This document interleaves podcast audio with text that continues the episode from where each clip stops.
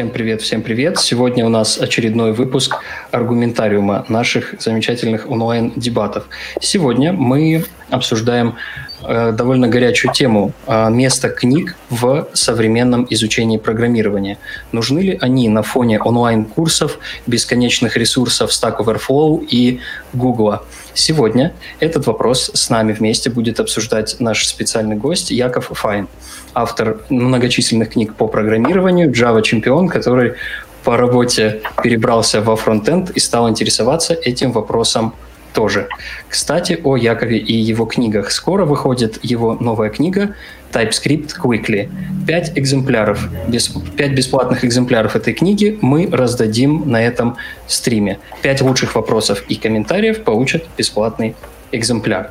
Кроме того, издательство manning.com дало нам бесплатный промокод, который дает постоянную 40% скидку на всю продукцию. В течение стрима мы его покажем, и в описании оно тоже будет.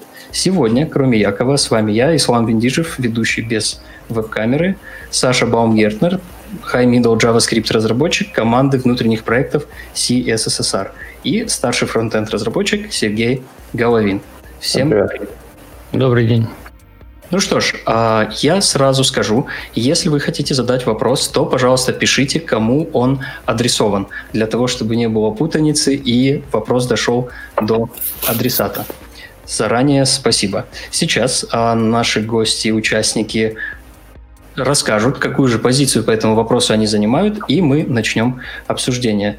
А, так как Яков наш гость, мы предоставим ему слово первым. Добрый день. Я понял, я должен сказать, как я отношусь к книгам по программированию, да? Так точно. И какое место они занимают в современном изучении и вообще в арсенале профессионала? Вот. Ну, первое, первое я хочу сказать, что да, я люблю книги по программированию.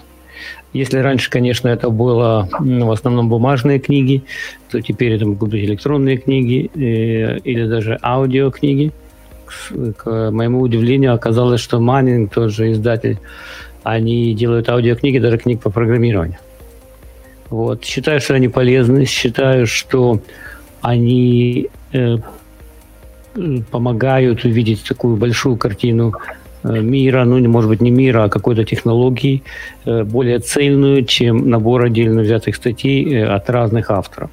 Особенно это полезно для людей, которые начинающие программисты, которые не могут сами, сами понять, что им нужно – той или иной технологии. Поэтому я сто процентов за книги. Okay. Спасибо. А, давайте я немножко дополню, я выскажу какую-то свою позицию. Мне кажется, что э, в современном мире книги, безусловно, могут быть полезными, но кажется, что помимо книг и вообще вместо книг можно воспользоваться другими способами получения знаний, а, допустим, какие-то онлайн-курсы, а, тренинги и, много подобного, потому что мы сейчас можем, в принципе, находясь в любой точке мира, получать знания различных университетов и не только, там, на различных площадках типа Курсеры мы можем оплатить себе курс и пройти его онлайн. На некоторых площадках мы можем пройти курс вместе с ментором который нам будет помогать и интерактивно вместе с нами помогать нам изучать материал. То есть если у нас появляется какой-то вопрос, и вместо того, чтобы э, гуглить как-то ответ на него, допустим, вот мы читаем книжку, не понимаем чего-то, значит, э, перед тем, как двигаться дальше, мы должны э, разобраться с этим, а спросить нам не у кого, что, что с этим делать. А при наличии каких-то менторов и людей, которые могут нам помочь, мы можем, соответственно, задать вопрос этим людям и получить развернутый ответ. Если, соответственно, даже ответ ответа конкретного будет недостаточно, мы можем еще дополнительные вопросы задавать. И мне кажется, это намного более эффективно сейчас. А, Сергей, у меня тебе вопрос сразу. Угу. Ты вот вначале сказал, что ты считаешь, что намного лучше онлайн-курсы всяческие. Ты, э, у тебя есть высшее образование? У меня есть высшее образование, да. То есть ты учился, ты ходил реально в какой-то университет, сидел на лекциях, преподаватели тебе что-то рассказывали, правильно? Все верно. Они книжки говорили вам, что надо учебники использовать? Да, мы использовали учебники, безусловно, но при этом без, наверное, интернета это было бы не так эффективно. Но, тем не менее, когда ты говоришь вместо книг я бы использовал онлайн-курсы, выбрать слово онлайн из этого твоего предложения, и мы получаем курсы, традиционные в университете, где есть человек, который что-то рассказывает, но это не исключает книги. Угу. Поэтому я не хочу, я в корне не согласен с тем, что вместо книг использовать онлайн-курсы. Хорошо. Ну, мы сейчас, я думаю, будем развивать дальше тему. Вот. Еще Саша, собственно, какое-то свое мнение выскажет. Да, Саша, пожалуйста. Да, добрый вечер. Э, я про книги занимаю позицию такую, что с эпохи Гутенберга прошло уже несколько сотен лет, и последние года интернет и компьютерные технологии дали нам возможность намного другими способами получать контент. И книги, они остаются хорошими в области тех знаний, которые не устаревают, которые являются фундаментальными знаниями. В частности, знания, знания по компьютер-сайенс. Но в то же время книга, как то или печатная, или просто текст, который может быть электронной книги, он не дает той наглядности и той возможности взаимодействовать с материалом, которые дают современные э, обучающие приложения. Поэтому мое отношение оно двоякое. То есть, с одной стороны, базу хорошо получать в книгах, но в то же время э, именно практику работы и программирования в том числе, она в книгах намного, намного сложнее ее предоставить информацию в формате, который был бы эффективным для изучения. Вот, наверное, так. Я э, большую часть информации сейчас получаю из курсов и э, видеолекций, э, которые, в которых есть какая-то программа, к ним какой-то есть материал э, для, для самостоятельного изучения код, но это не, не книги. Книги я читаю в основном не технические, либо которые имеют э, такое больше, наверное, по soft skills Понятно. Хорошо. У меня, кстати, Яков, у тебя тоже встречный вопрос а, по поводу книг. А, ну вот, а, если мы говорим о изучении какой-то темы, а, неважно, это в университете происходит или это самостоятельное изучение, допустим, того же TypeScript, неужели мы не можем заменить полноценно вот книгу а, каким-то набором курсов. Например, это может быть не один курс. Это может быть курс плюс э, дополнительно какие-то статьи в интернете, а, плюс видео на ютубе, выступления с конференцией э, и много чего другого. То есть вот материалы, похожие на статьи, а, выступления с конференции и прочее, появляются постоянно все новые и новые. Мы можем просто быстро как-то адаптировать наш набор э, ссылок, э, не знаю, набор ссылок в этом курсе э, для того, чтобы получать постоянно актуальные знания. А книга, она написана один раз, и потом, ну, бывает, что выходит э, обновление книги, то есть э, следующее издание, второе издание, третье издание какой-то книги э, уже адаптировано под современный мир. Но это происходит далеко не всегда. И получается, что э, покупая, допустим, или там где-то найдя какую-то книгу десятилетней давности, мы можем уже понять, что она совершенно не отражает реальный мир, и знания, полученные из этой книги, ну, могут только частично пригодиться, а большинство информации, большая часть информации, содержащейся в этой книге, э, уже не актуальна и нуждается в замене, в какой-то э, переосмыслении и так или иначе в дополнительном там гуглении, э, чтении статей и вот всем прочем. Ты сказал несколько вещей, но начал ты, что неужели мы не можем? Э, заменить книгу онлайн, скажем, какими-то uh-huh. источниками. Во-первых, кто такие мы? Почему ты говоришь мы? Я, в общем, не знаю, ты, наверное, можешь. Но э, количество программистов и их э, способы изучения того или иного материала очень разные. Кому-то наверняка курс какой-нибудь онлайн полезный, Кому-то блогов достаточно, кому-то достаточно пойти на Stack Overflow, взять, сделать скопи-поистить фрагмент кода какой-то. Но никогда я бы не стал говорить «мы». И никогда я не скажу, что книги всем нужны по программированию. Второй, э, второй такой поинт, который ты сделал, что э, книги, десятилетняя книга очень устарела, сто процентов. Э, но я бы его сказал по-другому, что книги сегодня имеют намного более короткую жизнь, если это, конечно, не фундаментальная какая-нибудь там data science, и там data structure, алгоритмы и так далее. А, я э, несколько лет назад мне пришлось переезжать из дома в квартиру. Я переезжал.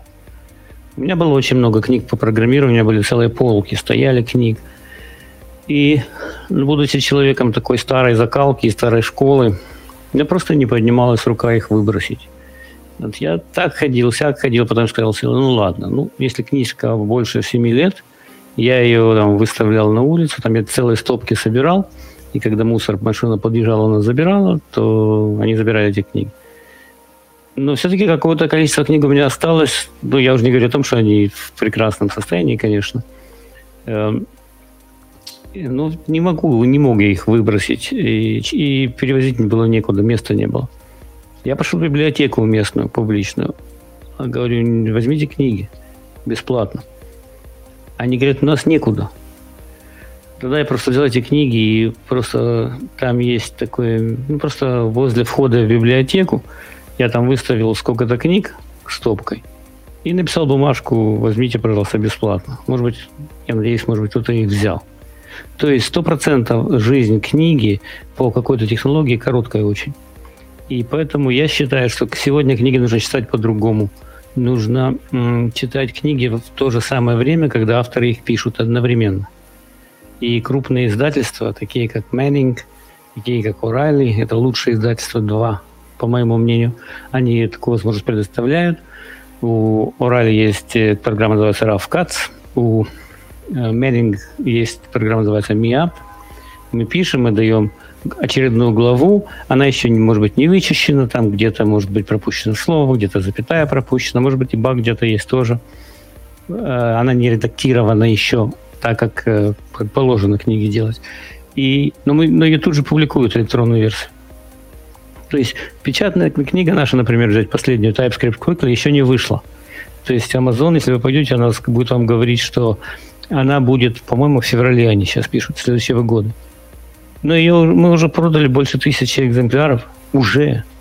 Уже больше тысячи человек ее прочли, оставляют фидбэки нам про эту книгу. И, кстати, вот ты сказал, что э, с фидбэком сложнее. Но вот издательство, например, тот же Manning, они, у них есть такая секция, называется Livebook. То есть нам, нам туда конкретно люди, которые уже купили эти книги, они уже туда ходят и пишут нам комментарии, говорят, что вот здесь неправильно, здесь, наверное, вы имели это в виду, это. И мы по дороге меняем. То есть все не так уж плохо с книгами. Но опять же, читать надо одновременно с тем, как авторы пишут. И то, что книга устаревает через два года, ну, нормально. То есть сейчас есть возможность просто пойти на мейнинг, э, найти страничку этой книги, прочитать, да. допустим, купить, прочитать ее и какой-то уже фидбэк авторам оставить. Или да, да, да, лайфбук есть такая тема, вы легко найдете, зайдете туда и прямо в конкретное место, на конкретной странице можете напечатать, задать вопрос или напечатать, что там неправильно.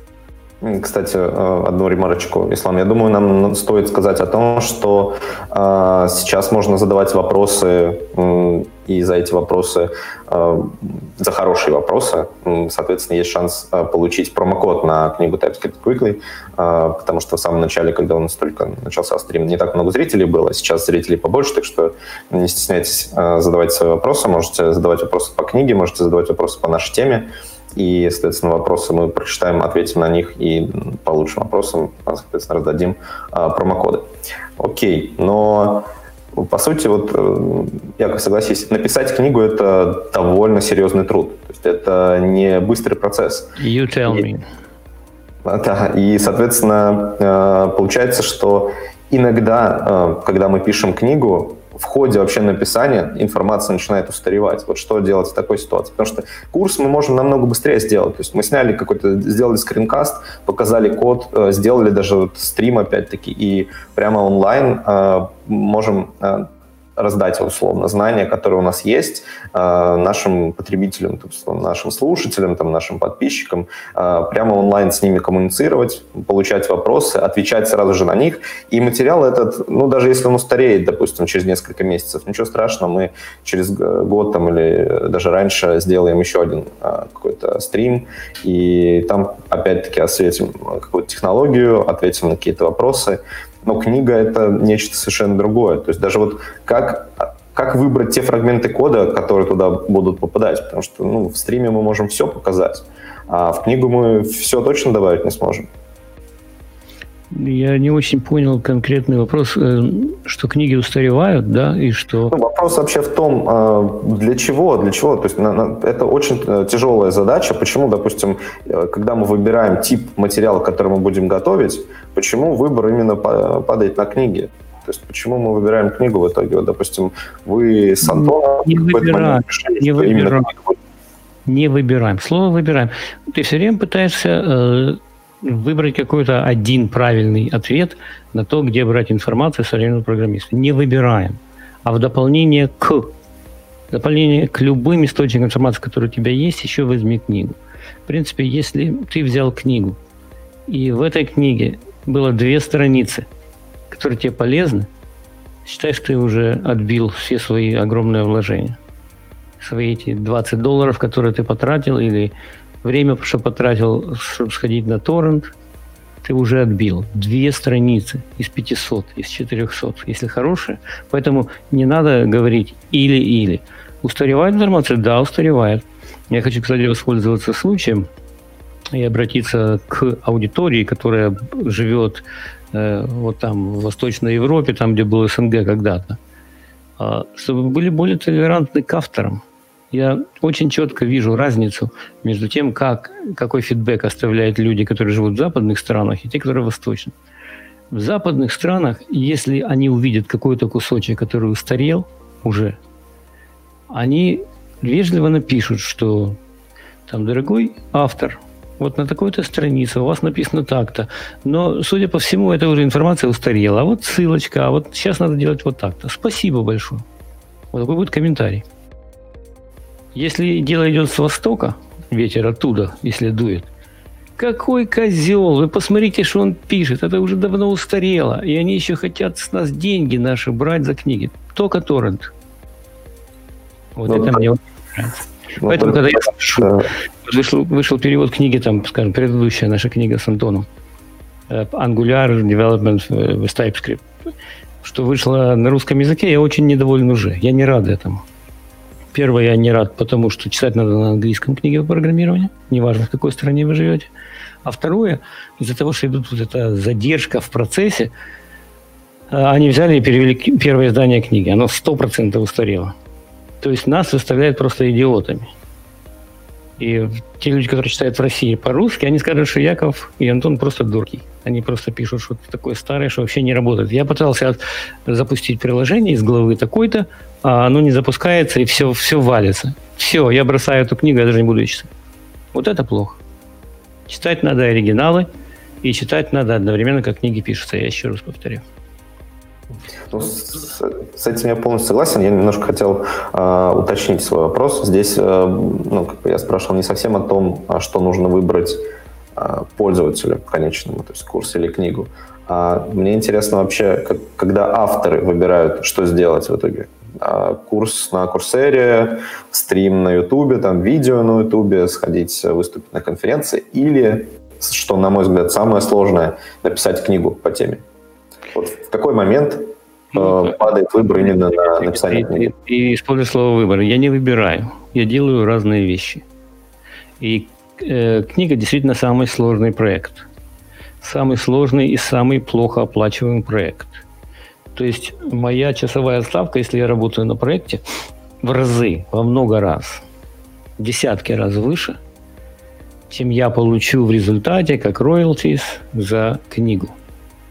То есть это сто процентов не бизнес. Я не пишу книги о Гарри Поттере, естественно, и поэтому тиражи там не такие. Это действительно сложно. Это очень интересная работа. Таким же образом можно сказать, почему люди идут и записываются на PhD-программу. Они что, ненормальные? Ведь они ненормальные, если можно так подумать. Они будут сейчас 3-4 года делать какой-то research, потом они выйдут и будут получать зарплату меньше, чем их ровесники, которые просто закончили университет и все эти годы работали в индустрии, где-нибудь там на Уолл-стрит или еще где-нибудь. Что они, идиоты, что ли? Нет, просто люди делают разные вещи. Для меня это research. Когда я написал там штук 10 книг, это было интересно, я что-то изучал, у меня работала голова. То есть это процесс. Потом, кстати, опять же, хочу, чтобы, ник- чтобы это слово ты не использовал.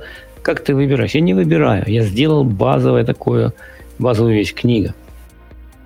Вот, э, скажем, на следующей неделе, вот в воскресенье я лечу там во Флориду, конференцию там в, в районе Темпа, там есть городок Клирвотер, на море красивенько все, и э, там я буду делать, я не помню, 4 или 5 презентаций по 90 минут.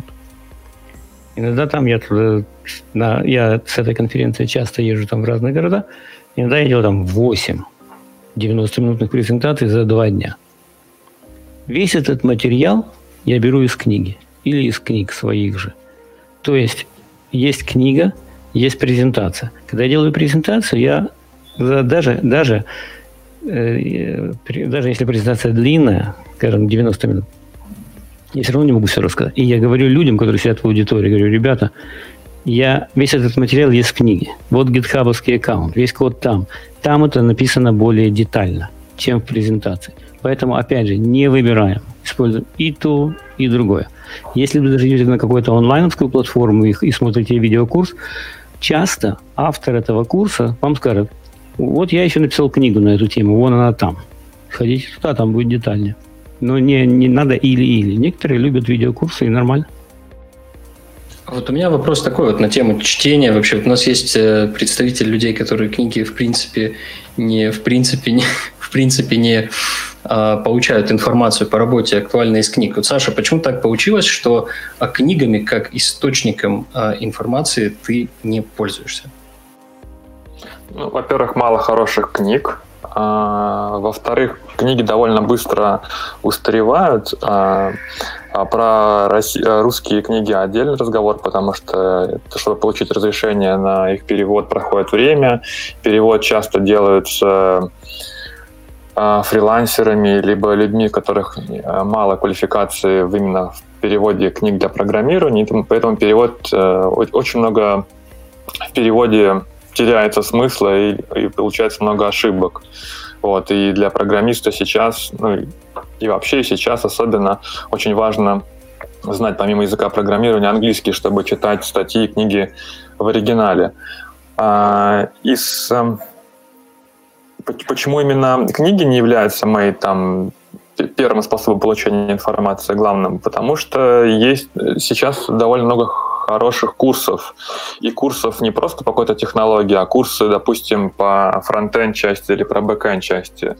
Э, например, на сайтах Frontend Masters, Eggheads, э, тот же Safari Online Books, помимо книг, там еще есть э, и видео, курсы learn paths по какой-то теме, например, там, операционной системе введения. И мне удобно то, что помимо текста я получаю еще наглядную информацию, как это работает, могу запустить какой-то код и посмотреть вживую, потрогать э, работу программы. Так и запоминается легче, и так можно именно усвоение намного больше информации. Это как э, разница между лекцией, самостоятельной работой и попробовать какой-то какой-то технологии в проекте. Я хотел э, такой еще можно вопрос или предложение э, задать. Смотрите, мы рассуждаем о книге и статьи, и кажется, что, как я понял, мы противопоставляем то, что статья — это что-то короткое, такое bleeding edge о текущих технологиях, а книга — это фундаментальный длинный текст, который там на бумаге, либо в электронной версии, но просто текст, э, страница текста. А, как мне кажется, будущее книг — это текст плюс интерактивные вставки. Такие книги уже есть, там, например, э, у бюро Горбунова, где вы читаете текст, но можете с ним как взаимодействовать, нажать на абзац текста, и вам сменит, как сменится иллюстрация к этому тексту. Либо, допустим, такой пример немножко в сторону от кода, книга по шахматам, где вы можете щелкнуть по абзацу, и на доске рядом разыграется некоторая комбинация, о которой говорится в этом тексте. То есть к тому, что книга сейчас может быть таким же фундаментальным э, трудом, который объясняет не просто какое-то модное веяние, а какую-то технологию в глубине, но в то же время она позволяет при чтении с экрана посмотреть видео, посмотреть какую-то схему, повзаимодействовать прям с кодом и получить результат его выполнения. Как вы думаете, вот это, это книга или курс? К чему ближе такой материал? Это ко мне вопрос или кому-то другому? Ну, да, наверное, в первую очередь к вам, потому что вы автор книг. Это, но... это книга, это книга, конечно, только это книга 21 века, когда э, она немножко трансформируется, то есть больше интерактива с книгой, Вот и все. Но по сути это книга, потому что это цельный материал, это определенный объем материала, который авторы или авторы продумали и решили, что вот этот набор материала нужно собрать вместе, как главы, как части книги и, и, и выдать как продукт. Поэтому, да, я считаю, это книга. Конечно, она будет меняться. Я же, я же говорю, я был удивлен, когда я узнал, что, наш, что Менин делает аудиоверсию книги по программированию на Angular и TypeScript. Я не очень, правда, пока еще понимаю, как ею пользоваться. Ну, может быть, можно где-то ехать и слушать, наверное. Потом прийти домой и, и попробовать покодить. Наверное. Но все равно это книга. У нас уже появились первые вопросы. А первый вопрос, он такой, наверное, общий ко всем нам. Я его сейчас зачитаю. Стоит ли перечитывать старые книги по старым технологиям, которые уже не актуальны? Можно ли из них почерпнуть исторический контекст, понять лучше какие-то причины того, как реализовано что-то сейчас? Кто ответит первый? Ну, я думаю, Яков, стоит тебя, наверное, начать. Да, угу. наверное, Хорошо. да. Пожалуйста. Э, да, вопрос отличный. Я считаю, что стоит это делать по одной простой причине. По моему мнению, программирование основное было придумано лет 30-40 назад. То есть сегодня меняются технологии, да, надо, чтобы, э, чтобы пользователь работал э, в браузере, чтобы он там что-то вводил, нажимал на кнопки и что-то получал. Раньше не было браузера, был черный экран. Но суть проблем – она особо не поменялась. Скажем, как только появился, скажем, клиент-сервер, появилось два компьютера. Между ними network. Всегда одни и те же задачи. Как можно получить э, э, информацию быстрее, которую юзер просит? Как можно сделать интерфейс юзера удобнее, чтобы он его ввел, будь то, и даже если это черный экран, будь то на черном экране или будь то в браузере, э, кликать на кнопочки, или чтобы половина полей формочки уже автоматом заполнилась, юзер не знает как, а там за этим экраном произошло несколько вызовов на веб-сервисы, и море информации было найдено. Мы, кстати, делаем один продукт э, в нашей компании э, для страховых агентов здесь, в Америке, которые продают страховку жизни.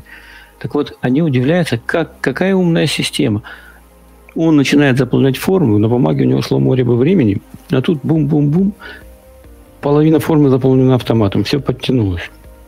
Задачи одни и те же. Как быстрее отсортировать данные? Как правильно написать SQL или другой запрос к базе данных, чтобы вынуть только те данные, которые тебе нужны? А что если делать, если данных много? Или там, посмотрите на Netflix, например. Netflix – это один из крутейших IT-шапов, ну, я не знаю, как сказать, IT-компаний хотя они видео показывают. 33% э, интернет, интернет, как это сказать, bandwidth в Америке, в Штатах. Это Netflix. Люди смотрят кино по подписке. Из-за этого они вынуждены были очень много сил и продолжают вкладывать в скорость. Вы даже не замечаете, как вы заходите, там смотрите категории фильмов, которые посмотрите. Мгновенно категории. Только нажали на категорию, бум, под ней сразу список такие вот эти тайлс они выкладывают, э, фильмов, которые хотите посмотреть. Чуть-чуть мышкой повели, уже бум, уже э, описание его. То есть задачи одни и те же. Надо быстрее показать юзеру релевантную информацию. Это было 70 лет назад, это было сейчас. Старые технологии, они старые. Что меня удивило не так давно, я смотрю там список бестселлеров того же Маннинга, книга по Фортрану. Вот сейчас человек пишет новую книгу по Фортрану. Я думал, он уже умер давным-давно, как язык программирования. Нет, он еще и в бестселлерах, понимаете? Зачем люди будут эту книгу покупать или уже покупают? Не потому, что они собираются программировать на Фортране, а потому, что они надеются, чтобы, если я программист, э, который, у которого основной язык А, программирования, они надеются, что в книге по языку программирования Б я могу найти две страницы три страницы, где будет вот самое ценное, вот этот грааль, как говорится, да, который мне в чем-то поможет. Какая-то искорка пройдет. Что-то кликнет между вами и тем, что вы не понимаете в своей технологии. Я считаю, я считаю, что просматривать их полезно. Я не говорю, их надо читать от корки до корки, но посматривать полезно. Так, Ислам, у нас там есть еще один вопрос, адресованный прямо Якову. Да, есть вопрос, который, Яков, прям предметно к вам. Он уже про конкретную книгу. Я его тоже зачитаю сразу, чтобы... Давай сразу на экран. Да. Так, Яков, привет. Что думаете по поводу книги «Структура и интерпретация компьютерных программ»? Актуальна ли она еще? Стоит ли мне ее читать, если я фронтенд-разработчик и просто двигаю пиксели? Я, честно говоря, не знаю, что это за книга. Название звучит ее как-то устрашающе немножко.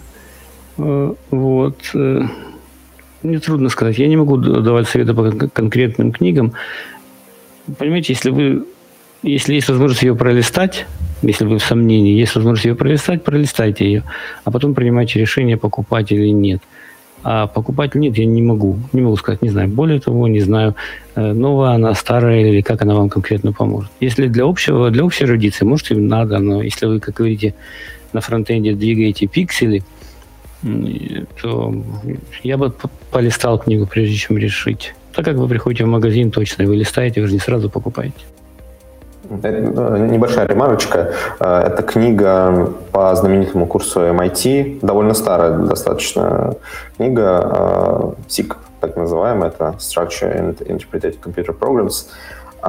И считается, вроде как, ну, как бы считается, что это книга из условного золотого фонда знаний разработчиков. То есть это что-то наравне с книгами Кнута, которые, про которые все слышали, но мало кто читал наверное, суть вопроса в том, а, насколько важно читать вот такие фундаментальные книги для человека, который просто пишет фронтенд.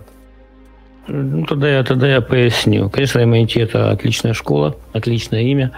Э, вот. Но э, стоит, ли, стоит ли читать эту книгу? Это зависит от вас тогда уже, от вашего от ваших задач и целей. Если цели у вас просто практические, Поможет ли эта книга вам в написании ваших, э, разработке вашего конкретного проекта на фронтенде? Это маловероятно, потому что, как правило, сегодняшние бизнес-приложения для бизнесов разных э, не требуют никакой математики. Ну, есть там маленькие исключения, там, скажем, моделирование для для финансовой индустрии, к примеру, или там в блокчейн-технологиях, там немножко надо математики. Но в целом она вам вряд ли поможет. А стоит ли читать такие фундаментальные книги? Ну, стоит, наверное, если вы просто любите изучать теорию программирования. Скажем, а, есть э, э, книга, старая книга, а, ее еще называют книга Gang of Four, банда четырех, о дизайн-паттернах. Такая толстая белая книга. Вот. Я ее, честно, купил лет 20 назад. Я ее никогда не прочел не то, что всю. Я из нее не прочел 20 страниц, я думаю, никогда полностью. Она мне лежала в черном переплете, пока я ее не выбросил. Просто меня не было места. Вот. Правильно ли я сделал? Для себя правильно, она мне не нужна была. Я потом из разных источников, вот как вы, ребята, говорите, знали книгу, чтобы получить информацию. Я изучил основные дизайн-паттерны, которые мне нужны. Там, я изучил, что такое фасад, что такое синглтон, э, что такое декоратор – и так далее. Я dependency injection, inversion of control, я все это знаю, но не из этой книги. Написана она была очень сухим языком, и ее можно было рассматривать как хорошее снотворное. Вечером лег, книжечку по дизайн паттерн взял и уснул быстро. Поэтому просто читать э, теоретические книги, если вы не делаете докторат, я вижу, кто-то тут спрашивал, что такое PhD, это philosophical или доктор of philosophy, я думаю. Ну, это доктор, доктор наук. У нас здесь в Америке нет такого понятия, как кандидат наук, а потом доктор наук. Защитил диссертацию, там, сделал определенный research, определенный уровень, это доктор наук. И потом ты говоришь, у меня PhD. Если для такого вам надо, то наверняка. Если надо печататься каких-то научных изданиях, то, наверное, такие книги полезны. А для разработчика frontend а нет. Ну как, можете прочесть для общей эрудиции, там вас на день рождения э, куда-нибудь приглашат, и будет разговор где-нибудь после трех рюмочек, ну вот выдайте им какую-нибудь формулу из той книги. Так, у нас есть, э, вот я бы хотел, у нас есть новый вопрос, еще один, мы э, ответим на него чуть-чуть позже. Я хочу вернуться к вопросу Артема Арутюняна про стоит ли перечитывать старые книги, и чтобы коротко на эти вопросы ответили Сергей и Саша. Саша, начнешь? про старые книги как раз пытаюсь вспомнить, какие книги я бы я перечитывал и перечитывал ли их вообще. Наверное, да, про вспомнил про как раз про SISP, про эту книгу. Она у меня была и в печатной версии, и в электронной, и я ее всю не прочитал, пролистал, какие-то моменты усвоились, но дальше я уже по работе более предметные вещи, более практически приземленные изучал. Вот, наверное, такие книги, которые э, описывают базовые процессы, как вот говорил Яков про клиент-сервер, про какие-то основы операционных систем, их можно перечитывать, и даже чтобы они были настольными, например, такие книги, как Clean Code и другие, которые, в общем, не оперируют конкретными технологиями текущими, а они говорят о базовых принципах, что не нужно делать копипаст, что нужно э, сделать единственную ответственность кода и так далее. То есть книги, которые содержат фундаментальные вещи, их можно перечитывать, если у вас, например, нет возможности посмотреть их в каком-то другом виде, в электронном, в электронный курс или электронная книга. Я почему-то про старые книги представляю, что это именно книга такая классическая, бумажный, э, увесистый том, который можно открыть и почитать, когда, не знаю, там отключили свет и на столе стоит свеча. Как-то мне так представилось. То есть э, примерно объем книг, которые можно перечитывать, он, наверное, месяца Э, не знаю, на столе это, это будет э, книг меньше десяти, которые прям вот я бы перечитывал. Ну, я тут солидарен полностью с Сашей. В принципе, мне кажется, что э, перечитывать можно книги только в том случае, если это действительно, как и замечал Яков, если это даст какую-то пользу. Вот если в этих книгах после того, как мы их перечитали, найдутся вот те пару страниц, которые Э, улучшит наши навыки или улучшит наше понимание общего вопроса, то, безусловно, их стоит перечитывать. Потому что, когда мы читаем какой-нибудь э, тот же СИК, э, в самом начале пути мы, наверное, вынесем что-то из этой книги, но вынесем только часть пользы. Когда мы перечитываем уже, будучи состоявшимся специалистом, мы посмотрим на эту книгу совершенно по-другому и найдем, наверное, что-то новое. Вот плюс, наверное, книг который рассказывает о базовых принципах, именно в этом, что сначала мы поймем хотя бы основы этих принципов, но перечитав их в будущем, соответственно, можем найти что-то другое. Я бы там к следующему вопросу еще перешел. Там вопрос довольно объемный, но он сводится тоже к, к тому, что а вот Герман Никитин пишет, что а, когда он учился в ИТМО, у него, соответственно, 40% всего упора было именно на теорию. И теория это была взята из старых книг. Информация, в которых, э, в которых уже устарела, там, например, книги 99 -го года и так далее. А, получается, что вот эти книги, они были не ориентированы совершенно на рынок, и вопрос, э, он финализирует следующим образом. Вот, соответственно, как быстро адаптируется печатный рынок а, под современные технологии. Онлайн-курсы могут, э, при выходе технологии уже там, через месяц появится новый онлайн-курс по этой технологии. А как быстро появится книга по новой технологии? И насколько вот как-то быстро реагирует в целом рынок э, печатных книг на это все? Я могу сказать вот что. Первое, то, что когда я тоже учился очень много лет назад на прикладной математике в свое время, конечно, книги были старые, интернета не было. И у меня у нас, собственно, не было варианта. То, что вы пишете э, сейчас, вы, конечно, тоже вспоминаете, как вы учились. Сегодня эта ситуация совершенно другая – Сегодня студенты в любых университетах никак не ограничены тем, что находится у них в университетской библиотеке на полках. Они идут в интернет и гуглят, и находят все, что угодно, идут в Amazon, заказывают, и им приходит посылка с конкретной книгой, которую они хотят. Сейчас все не так. Что касается, как быстро адаптируется рынок печатных книг. Я хочу еще раз повторить, что я советую читать электронные книги в, в, в то время, как они пишутся. Это первое. Если вы из тех, которые любят печатные книги, то есть э, подержать в руках, э, чтобы была бумага и так далее, чтобы там сколько-то деревьев срубили, чтобы вы ее, эту книжку получили, то нужно э, э, выбирать издателя. Понимаете, Вопрос был, как быстро появляется печатная книга, которая отражает какую-то технологию. Скажем, есть издательство, которое называется «Пакт». А, общий уровень книг у них невысок, по моему мнению. Почему? Потому что они очень быстро делали. У них выходят книги по технологиям быстро. Вот. Но и проблема не в авторах. Авторы отличные, может быть, там.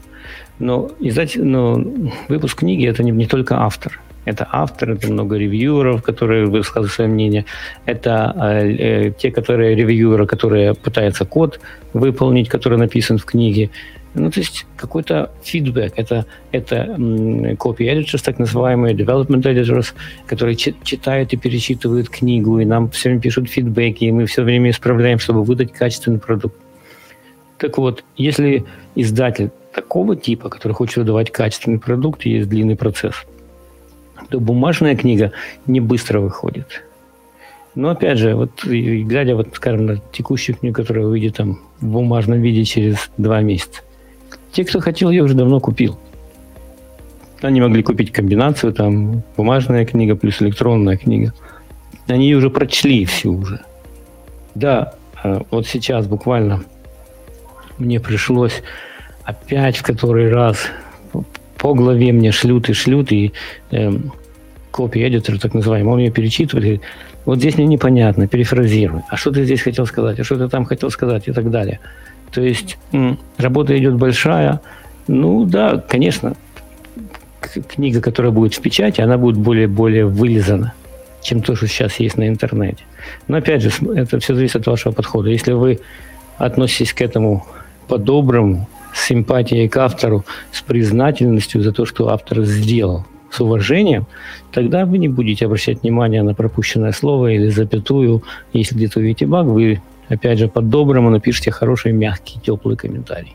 А в принципе, если хороший продукт печатный, то не быстро. Скажем, через года полтора. А если быстро, то значит, наверное, продукт не очень качественный.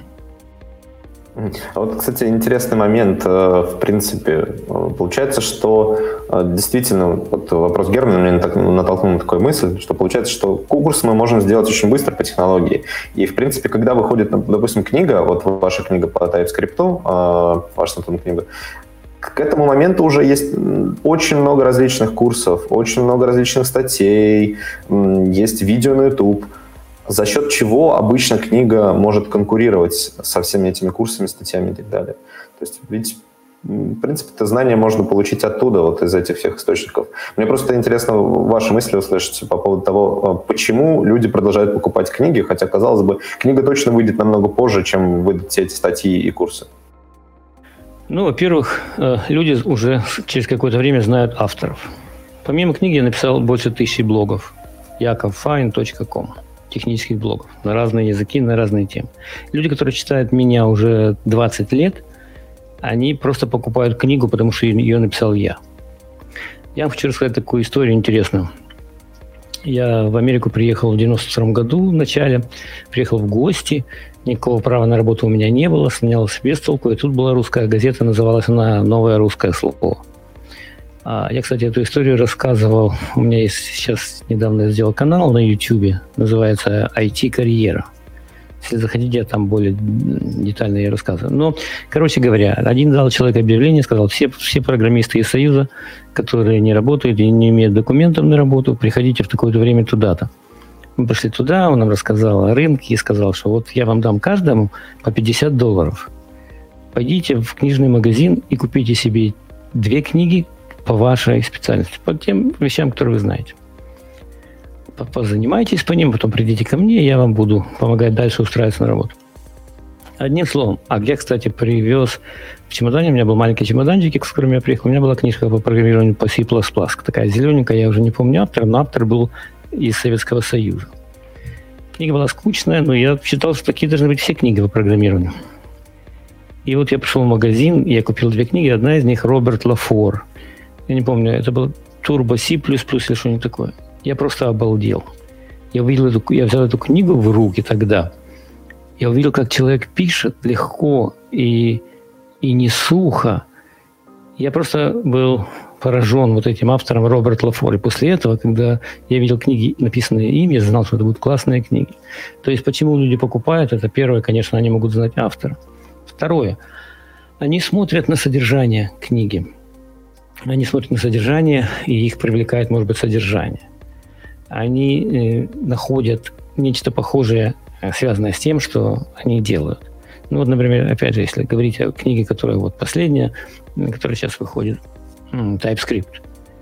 На сегодня уже есть э, штуки 4-5, наверное, книг по TypeScript. Я лично, меня Урали просил э, быть редактором техническим двух книг. У них вот по TypeScript, которые вот только что вышли. Вот. Они написаны по-другому. И одна и вторая, кстати, хорошие книги. Они написаны не так, как у нас написано. А у нас как написано? У нас полкниги. Э, короткое введение в синтаксис языка, исходя из того, что человек уже знает JavaScript. А вот это надо ему добавить. А вторая книга – это разные варианты написания одного и того же приложения с разными технологиями. Все на TypeScript, но одна просто Э, TypeScript компилируется в JavaScript и ранается в браузере. Вторая на Angular, третья на React, четвертая на Vue. А вот тут мы показали там веб-сокеты, которые messaging сервер, который там отправляет месседжи, там блокчейн нод и так далее. То есть это может привлечь кого-то. Они посмотрят, ага, книга структурирована вот так, мне это интересно. Первая, первая часть это только синтаксис, окей, я ее прочитаю. Если меня блокчейн не интересует, я ее не буду читать. А если меня интересует, да, я буду читать. А если меня не интересует Angular и React, а только Vue, ага, вот есть две главы, которые показывают, как использовать Vue с TypeScript. Две главы. Помните, я вам сказал, если две страницы есть полезные в книге, вы уже как бы отбили свои затраты 20 долларов. А тут две главы могут быть полезны, понимаете? Вот тут такая, такая, такое людей мышление, поэтому они покупают книгу. Угу. А, тут прозвучал вопрос от некого Грекс. А, я его озвучу, но, в принципе, он немножко по теме. Как а, вы относитесь к open source? И я позволю его немножко себе расширить, потому что он меня опять тоже натолкнул на мысль. А как вы, Яков, относитесь к э, бесплатно распространяемым книгам? То есть э, зачастую в GitHub бывают какие-то ну, не то чтобы это в классическом понимании книга, но это очень похоже на книгу, то есть это какой-то материал, который структурирован, который имеет главы. Ну, по сути, это книга только в GitHub. И распространяется абсолютно бесплатно. Ну и книги такие, кстати, есть тоже, которые распространяются бесплатно. И пишутся разными авторами прямо в GitHub. Вот Каково ваше отношение? Мое отношение нормальное, оно менялось годами. Ну, могу сказать, что, например, у меня есть книжка, которая лежит, ну, изначально писалась как open source, как бесплатная, Java Programming for Kids, программирование на Java для детей. Ее, кстати, перевели на русский, на другие языки. А, вот, она лежит бесплатно, пожалуйста, берите. И там у меня маленькая строчка написана. Если вы считаете, что ваша книга вам была полезна, отправьте donation. Вот там на PayPal. Я получаю периодически donation. Небольшие, но получаю. Я изначально считал, что эта книга эта книга полезна для, и может распространяться бесплатно. Не то, что я просто был всегда такой альтруист, но просто когда я ткнулся в пару изданий и сказал, что я хочу написать книгу о программировании для детей, ну, тогда, по крайней мере, это было там лет 10 назад или больше. Э, они не хотели. Они не хотели, они считали, что либо надо для совсем маленьких писать какую-то ерунду, либо для уже серьезных программистов, там, скажем, которые после школы. Ну, и я вчера сказал, раз вы не хотите, я все равно напишу и выложу бесплатно, она лежит бесплатно многие годы. Еще там одна книжка у меня бесплатно выложена. То есть, в целом, я отношусь нормально, если человек сам, это, если автор сам этого хочет. С другой стороны, написав какое-то количество книги, зная какой-то огромный труд, э, я считаю, что авторы, если автор э, выпускает книгу, то он должен хоть что-то получить, какие-то материальные награды за эту книгу. Награды небольшие, как я уже сказал. И когда мы пишем сейчас книгу, скажем, с тем, с тем или иным издательством, мы сразу получаем аванс. То есть издательство, когда с нами подписывает контракт изначально, оно нам платит уже аванс. Аванс этот мы можем им пользоваться, даже если никто не купит ни одну копию книги. Но, естественно, издатель э, оценивает свои риски. Вот. Но как только книга начинает продаваться, то то, что аванс, который они нам заплатили, он учитывается в счет, то, что называется royalties, мы получаем за проданные копии, да? Вот, то есть после того, как э, аванс э, уже покрыт продажами, а книга продается, мы раз в квартал получаем такой стейтмент, где написано, там, сколько было продано, в каких странах, на каких рынках, в каком медиаформате, бумажные, не бумажные, и э, получаем просто перевод прямо на банковский счет, вот, так, э, вот эти вот royalties, то, что называется.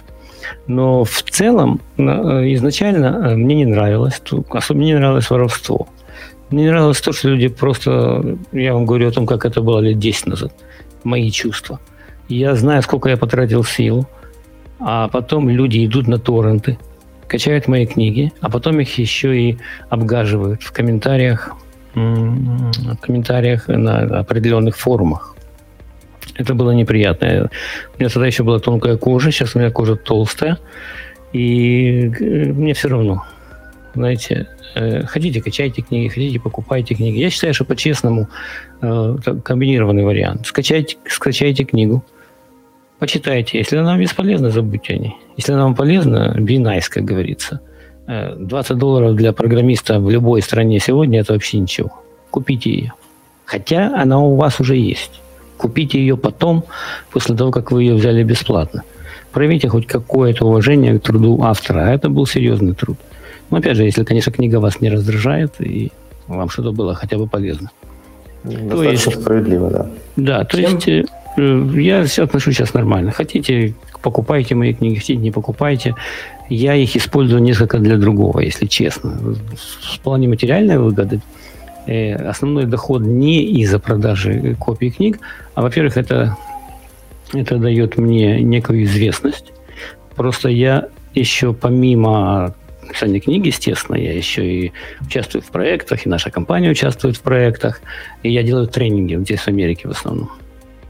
И вот э, благодаря тому, что у меня были книги, я получаю тренинг, который хорошо, хорошо оплачивается, понимаете? То есть есть такой side effect. Поэтому книги все равно писать надо. Даже те люди, которые пишут книги open source, они строят, грубо говоря, свое резюме, получают э, имя какое-то и потом получают работу.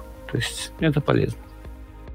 Так, мы, в общем, по сути, раскрыли вопрос э, идеально. Как раз мы очень хорошо попали. У нас в чате активность интересная. У нас есть один комментарий о книгах.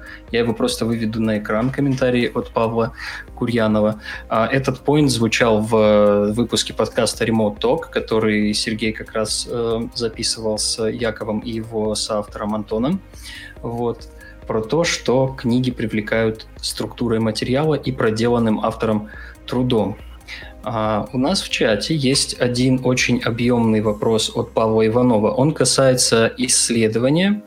А, я его зачитаю. А, разберите кейс с попытками Amazon внедрить в процесс обучения в Read College электронные книги Amazon DX.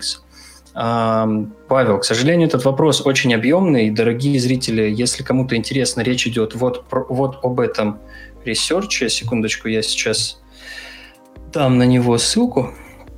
А исследование это, оно касается внедрения, вот как Павел уже описывал, внедрения в англоязычные группы, то есть где изучают английский язык и литературу, электронных книг с e-ink дисплеями. Вот а в этом же исследовании там есть и результаты, и комментарии, и форм-факторы различные, которые повлияли на то, почему все-таки это было не внедрено. Эксперименту 10 лет, но штука все равно интересная. 5 минут почитать, но интересно. И э, второй вопрос от Павла. А какое соотношение должно быть между онлайн-материалами и отдаваемыми в печать из вашего опыта? Ну, я думаю, Яков лучше ответит на этот вопрос. Ну, думаю, имеется в виду еще какие-то дополнительные ссылки на GitHub с примерами кода и так далее. Может быть, Павел что-то другое имел в виду, но, по крайней мере, в моем представлении, вот с чем я сталкивался, обычно именно такие ну, онлайн-материалы. Реализация, да, реализация, скорее да. всего, чего-то. Я не знаю, вы знаете, я сейчас пытаюсь вспомнить, прочитал, какую книгу я прочитал бы от корки до корки за последние годы и не могу вспомнить. Наверное, такой книги нет по программированию. Никакую. Ну, кроме своих, естественно. А, поэтому э, по соотношению очень сложно сказать. Хотя вопрос, конечно, очень хороший, да. А, я не, не, не пытаюсь как-то делать рейтинг, что 40% я буду тратить время на книги, а 20% на то, а 30% на то. Есть разные люди, у которых разные способы восприятия. У некоторых людей это видео. Например, вот, например, у меня есть аккаунт на Pluralsight – отличные там видео, э, видеокурсы. У меня есть аккаунт на Safari Books Online. Я там сам провожу вебинары э, периодически, несколько в год, live. Иногда я захожу туда и слушаю других или записываюсь к другим на вебинар. То есть это видео, видеоматериал. А, мне нравится. Мне нравится смотреть видеокурсы. Мне нравится, опять же, потому что есть, э, есть содержание или оглавление, и в этом оглавлении можно кликнуть на какую-то конкретную главу или секцию и смотреть только ее. Это, это чудно. Поэтому у меня всегда микс. Если мне даже изучать что-то новое, э, ну, скажем, недавно из последнего я изучал вот этот View Framework.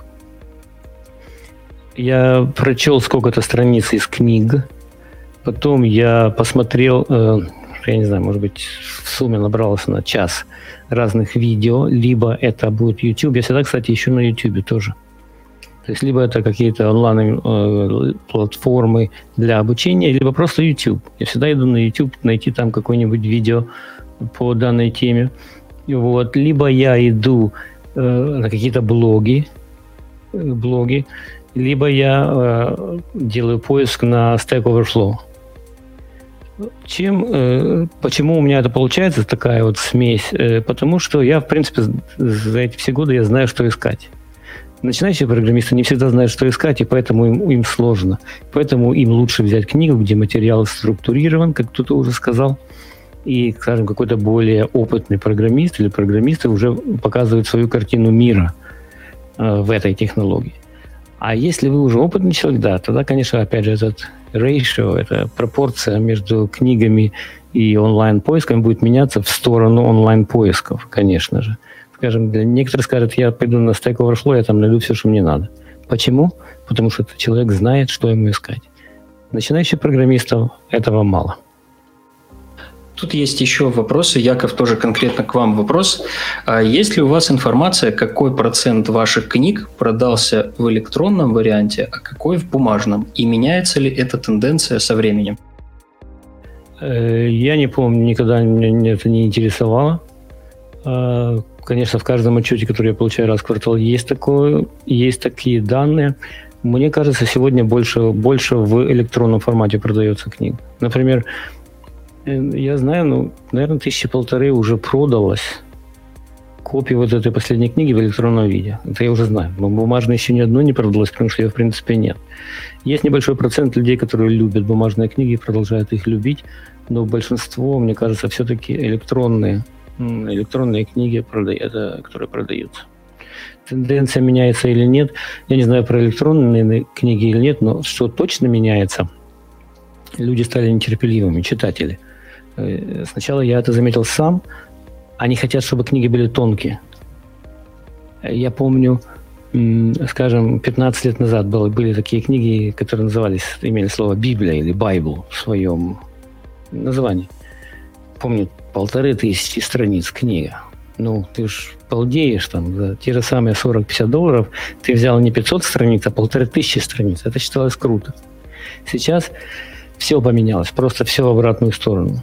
И потом мне уже конкретно говорили представители издательств, что люди не хотят читать толстые книги. 500 страниц сегодня – это толстая книга. Они хотят читать меньше, они хотят читать быстрее. Поэтому вот этот тренд точно поменялся. То есть электронные книги пользуются популярностью, и тонкие книги пользуются популярностью.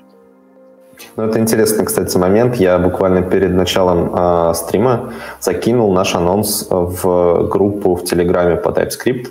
Я думал, что ребятам там будет интересно, потому что все-таки не каждый день, наверное, удается пообщаться с автором книги по TypeScript. И первый самый комментарий был о том, что странно, что книга называется TypeScript Quickly, и при этом она имеет размер 500 страниц. То есть 500 страниц Quickly в представлении людей как несовместимы. Ну, на самом деле она из двух частей. И первая часть – это описание языка. То есть, скажем так, 250 страниц – это TypeScript. А еще 250 страниц – это уже если захочешь э, и захочешь смотреть, как конкретные приложения раз, раз, разрабатываются. Но, в принципе, чтобы Quickly, достаточно 250 страниц. Мне кажется, скоро мы придем к тому, что уже 100 страниц это будет не Quickly. А, Ислам, ты там еще довольно, мне кажется, интересный вопрос пропустил. Есть еще от один, Андрея да. Бутова. Нет, я его не пропустил ни в коем случае. Я просто задал вопрос Якову, потому что он был именно Якову. А вопрос звучит э, следующим образом. Часто ли вы, считаете, вы, часто ли вы читаете код библиотек, которые вы используете, и вообще open source код? Читаете ли документы ready for comment? Считаете ли вы, что это настолько же важно для разработчика, как читать и книги? Специально для слушателей, которые не очень интересуются open source, open source и прочими такими вещами, а, ready for comment — это документы, которые относятся к разного рода стандартам, а, их реализациям до их принятия, то есть которые можно комментировать, вносить туда предложения и так далее. Кто хочет начинать, начать ответить, отвечать на этот вопрос? Я думаю, что ответ Якова был бы интересен слушателям. Да, вопрос, вопрос отличный, конечно же. Я, я не читаю код библиотек, как правило. Вот. Почему? Потому что у меня нет времени, мне это не интересно. А, полезно ли читать код библиотек? Сто процентов полезно для начинающих. Если вы человек начинающий, если вы находитесь в каком-то отдельно взятом географическом месте, где у вас нет круга людей для общения, которые могли бы сказать вам, как писать, как не писать, чтение open source кода в библиотек очень полезно. То есть это реальный продукт, который кто-то писал или сколько-то контрибьюторс э, написали, и вы можете увидеть, как они это делают. Выложен код реальный практически, которым пользуются тысячи людей. Это полезно для начинающих точно. Если меня интересует решение какой-то проблемы, то уже это будет последнее место, куда я бы пошел э, читать код библиотек. Если в библиотеке есть какая-то функция, которая умеет делать сортировку, ну так на Stack Overflow я найду 100 вариантов, которые мне более детально расскажут и с комментариями, как делать сортировку. Читаю ли я RFC? Иногда да. Иногда бывает... Э, Иногда бывает странная ситуация, ну, скажем, непонятная ситуация. А, вот, например, например, буквально вчера, наверное, это было. Да, в том же Vue.js. Vue.js. Там пишется, допустим, компонент. Э, компонент э, называется Product Detail. Capital P, Capital D. Product Detail. Это может быть какой-нибудь класс или, или что-нибудь такое когда его, им можно пользоваться в темплейте, там где UI, либо как тег, ну тогда надо писать э, product с маленькой буквы тире detail в угловых скобочках. Либо можно использовать также product detail. И вот мне было непонятно, что происходит, и тут как раз начал гуглить, и я как раз э, попал на вот это RFC, там на GitHub, там, где выложен код э, конкретно Vue.js, там идет целая дискуссия. То есть иногда я читаю вот эти дискуссии. Не так давно тоже тот же самый Vue.js, они выпускают в следующем году версию 3, которую они from scratch с нуля переписывают на TypeScript. Но в частности там был RFC, и было описано, что они хотят там сделать, и написали они неаккуратно, и подняли огромную волну в комьюнити, что вы нам, вы нам все перепишете на ваши функциональные компоненты, гори оно огнем, а мы уже столько кода написали. Ну вот тоже вот такие варианты дискуссии иногда я читаю в RFC, а в целом нет. Саша, Сергей, как вы прокомментируете? Пользуетесь ли вы, вообще читаете ли вы эту, эти доки?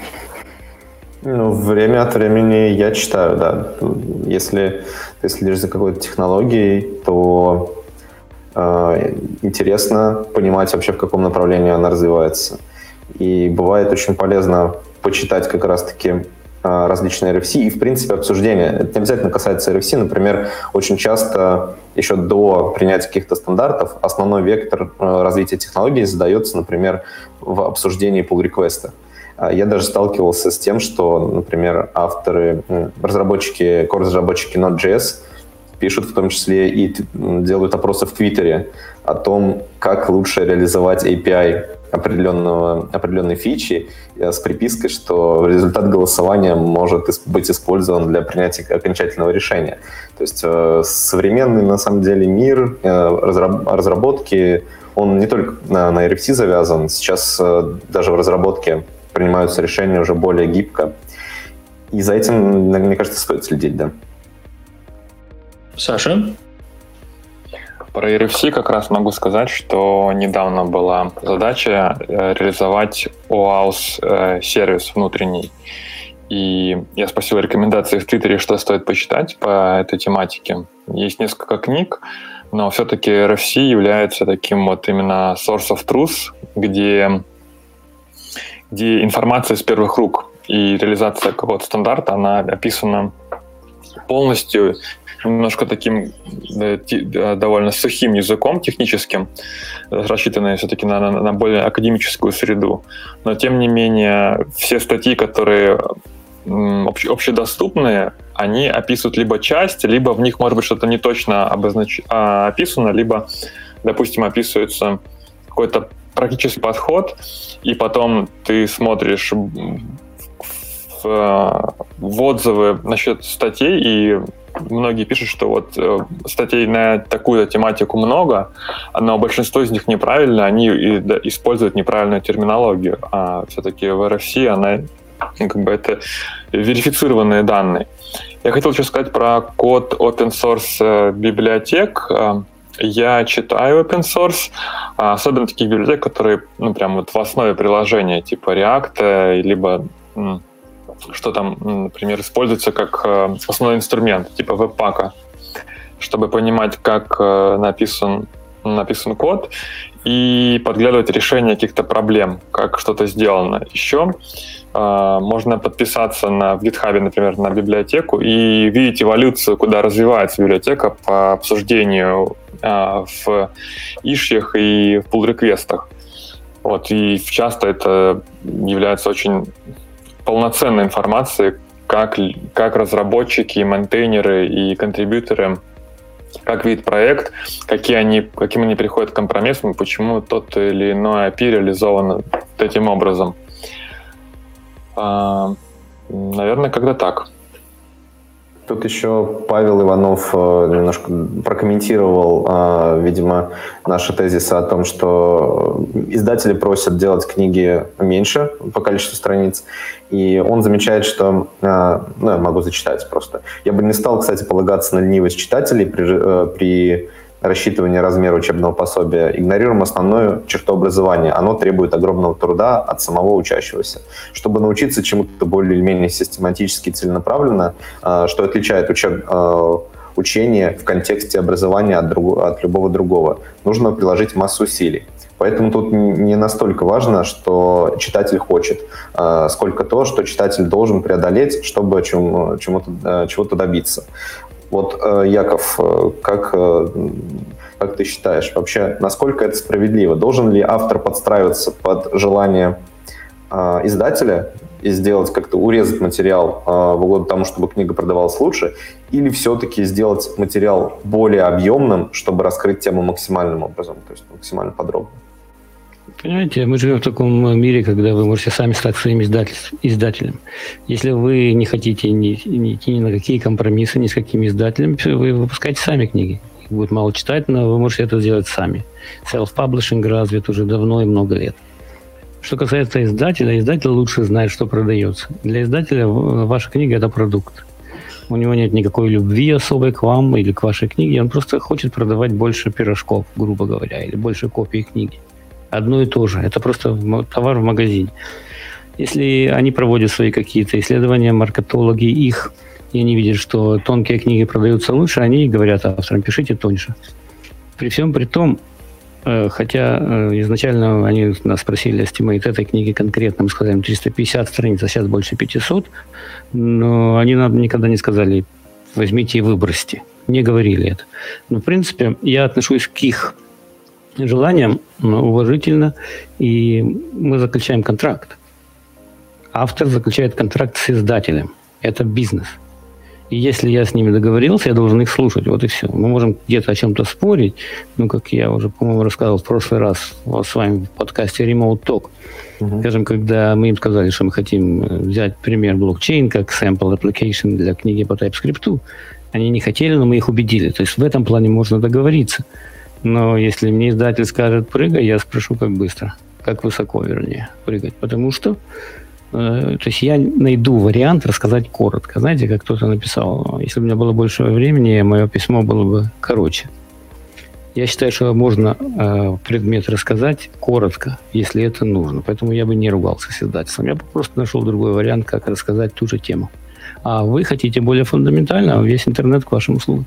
Ну, то есть э, вы бы нашли компромисс, чтобы и сохранить э, эффективность этой книги в том плане, что она доносит ту же самую информацию, но более емко? Не ту же самую. Э, я бы, наверное, уменьшил скоп. То есть, можно, я могу не рассказывать о тулах, например, глава 7. Tools для JavaScript, где мы там проходим по Webpack, Webpack JavaScript, Webpack TypeScript, Babel, такое, всякое. Я бы сказал, давайте выбросим эту главу.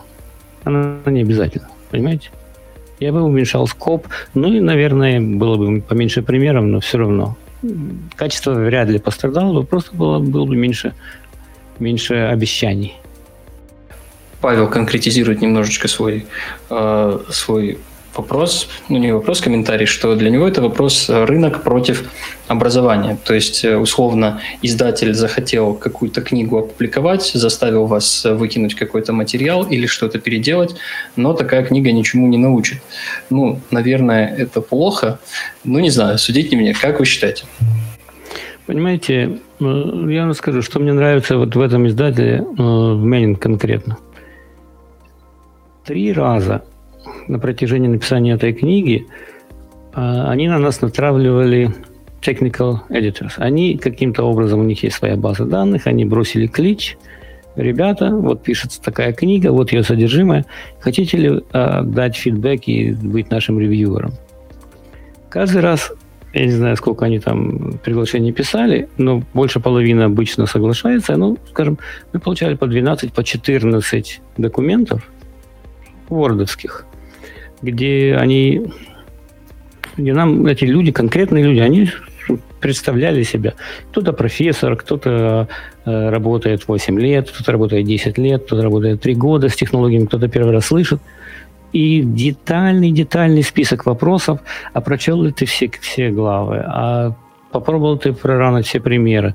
А, и что бы ты сделал лучше? А сколько бы ты бы поставил на Амазоне э, рейтинг? Э, допустим, если 5, хорошо, а если не 5? Что надо сделать, чтобы было 5? И так далее. Это технически грамотные люди. Понимаете? Они нам всем, всем отправляют этот, все время отправляют этот фидбэк. То есть поэтому э, сделать какую-то явную, явную лажу с издательством Мэннинг очень сложно. Нас бы зарубили раньше. Это было три раза. Первый раз там три было главы написано, второй раз полкниги, третий раз уже ближе к концу. То есть просто какую-то ерунду издательство не выпустило бы. Люди бы э, не дали. У нас был хороший фидбэк, поэтому книга дошла до финала. На самом деле это все очень интересно и про издательство, и про роль э, книг в образовании современном мы на самом деле отлично поговорили.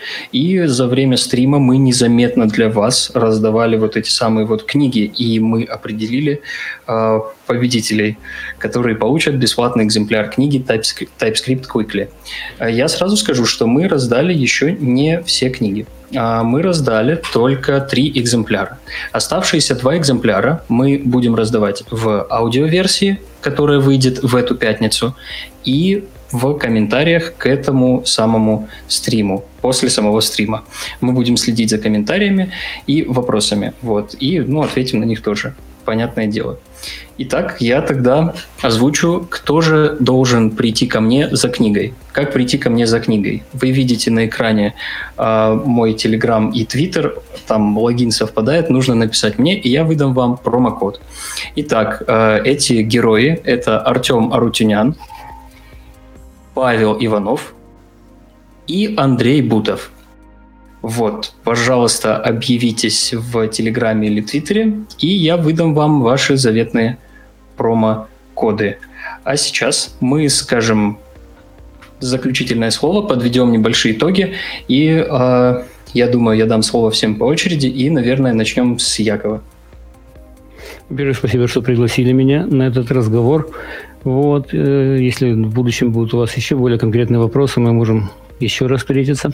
Есть одна тема, которую я не рассказал, она как-то не всплыла в этом разговоре, но может кому будет интересно. Последние лет 7-8, наверное, я не пользуюсь Microsoft Word редактором для написания книг. Я пишу книги в Plain Text Editor, и есть такой, называется маркап, называется ASCII-doc. Из ASCII-дока ты можешь генерить PDF, EPUB, MOBI форматы, HTML. Очень удобный формат, настоятельно вам рекомендую. Я не знаю, пишете ли вы книги, но если даже вы не пишете книги, если вы на работе пишете документацию, я вам очень советую. Посмотрите на ASCII-Doc. ASCII-Доктор – это утилита. Э, вы будете э, потратите не совсем немного времени, и ваша документация будет выглядеть лучше и мгновенно генерируется в разные форматы. В общем, вас заметят на работе. ASCII-Doc. А вообще читайте книги. Яков, спасибо. Сергей? Ну, мне тут, наверное, нечего добавить. Также хочу сказать спасибо большое, Яков, что пришел и поделился опытом, в принципе, о написании книг, своим взглядом на текущую ситуацию в плане получения знаний из книг и из других источников.